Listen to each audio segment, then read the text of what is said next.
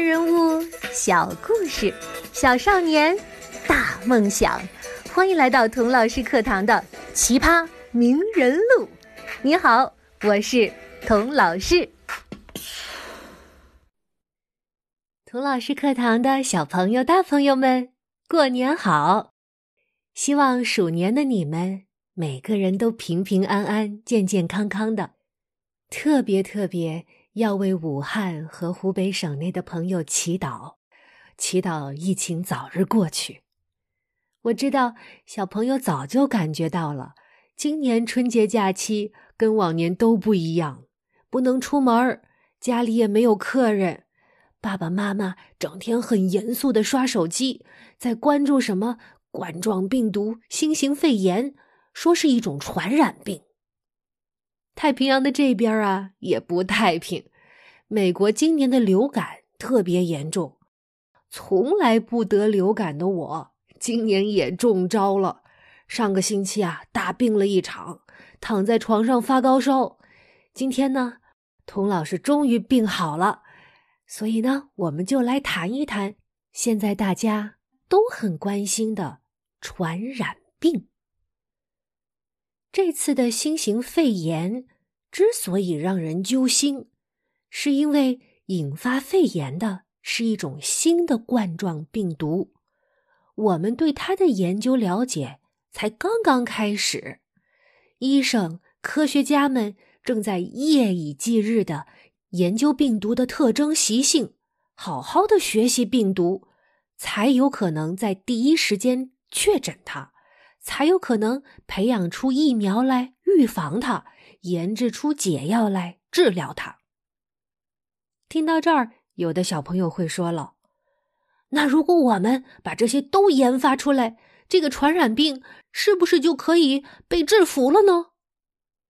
对绝大部分传染病来说，是的，但是啊，有一种传染病之王，它的解药早在十六世纪就被发现了，它的传播方式早在一八九七年就被证实了，但是直到今天，全球大约百分之四十的人口仍然受到它的威胁，平均每年。都有三亿人患病，超过五十万人死亡，是人类历史中致死率最高的传染病。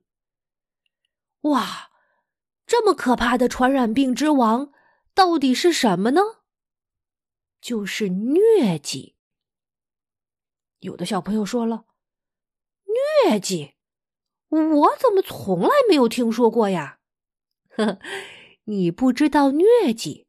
实在是一件很有福气的事情，因为这个传染病在我们国家已经被非常有效的控制住了。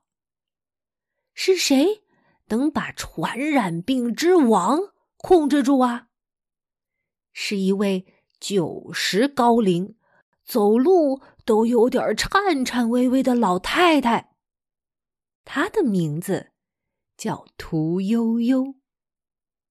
我相信很多朋友都听过他的大名，知道他在二零一五年因为研制出了治疗疟疾的青蒿素，得到了诺贝尔生物学和医学奖。自从二零零四年世卫组织正式将青蒿素列为疟疾的首选药物之后，全球疟疾的发病率和死亡率都下降了一半以上。若用拯救多少人的生命来衡量伟大程度的话，那么毫无疑问，屠呦呦是历史上最伟大的科学家。这个历史上最伟大的科学家，他是不是从小读书就是一个学霸呢？不是的，屠呦呦当年呐，就读的是宁波孝实中学。这个学校还保留着他当年的成绩单呢，打开了一看，嘿，分数啊不是很高。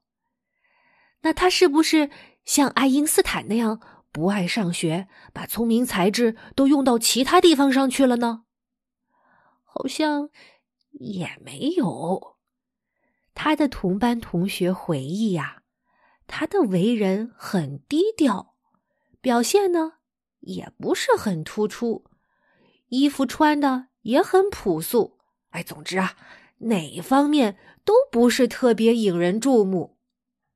小悠悠当时啊，也不知道自己长大了想干什么，能干什么。爸爸妈妈、老师让他好好学习，他就认认真真的好好学习。总之啊，就是一个普通的不能再普通的学生了。但是等到他考大学的时候，他却像突然换了一个人一样。不但一举考上了北京大学医学部，而且毫不犹豫的选择了当年还极其冷门的生物医药专业。你可能会说了：“哎呦，天才就是天才！屠呦呦早在几十年前就预测到生物制药是热门行业，大有前途，太了不起了。”其实啊，屠呦呦选择这个专业，是因为一件很不幸的事儿。什么事儿呢？在他十六岁那年，他不幸患上了肺结核，也是一种肺病，不得不休学了两年多，到处找医生治病。躺在病床上的悠悠，身上难过，心里啊。却越来越亮堂。他想，医药真是太神奇了。如果我学会了制药，不仅可以让自己远离病痛，还可以救治更多的人，何乐而不为呢？所以病好之后，悠悠马上开始复习考试，赶着把在病床上耽误的时间追回来。终于在他二十一岁的时候，以优异的成绩考入了北大医学部的生物医药专业。北大毕业之后啊，他又花了两年半的时间潜心攻读中医。正是因为他中医西医兼容并蓄的知识储备，让他在一九六九年被国家选为抗疟疾。课题组的组长，但是你要知道，在一九六九年的中国，当科学家可不是一个好选择。为什么呢？因为当时国家的错误政策，很多科学家呀都不能进行科学研究，被下放到农村去做苦力，其中。就包括屠呦呦的丈夫，而且呀，绝大多数的科学研究都暂停了，所以屠呦呦能够得到这次机会，她特别特别的珍惜。她忍痛把自己才三岁大的孩子送到了宁波外婆家，自己呢专心致志的工作。几年之后，当他把孩子接回来的时候，他们。已经不认得妈妈了。那是什么工作这么特殊、这么紧急呢？当时的中国疟疾横行，国家急需要找到治疗疟疾的良药。听到这儿，小朋友又要问了：“哎，童老师，你刚才才说治疟疾的药早在十六世纪就发现了。”嘿是的，小朋友听得很认真。没错当时的基督教传教士就已经发现金鸡纳树的树皮含有一种有效成分，叫奎宁，对治疗疟疾非常有效。相传清朝的康熙皇帝就传染上了疟疾，俗称打摆子。他得病的时候是大夏天。老百姓们挥汗如雨的，可是康熙皇帝啊，有气无力的躺在龙床上，身上盖着两层厚厚的棉被，仍然在不停的打冷战。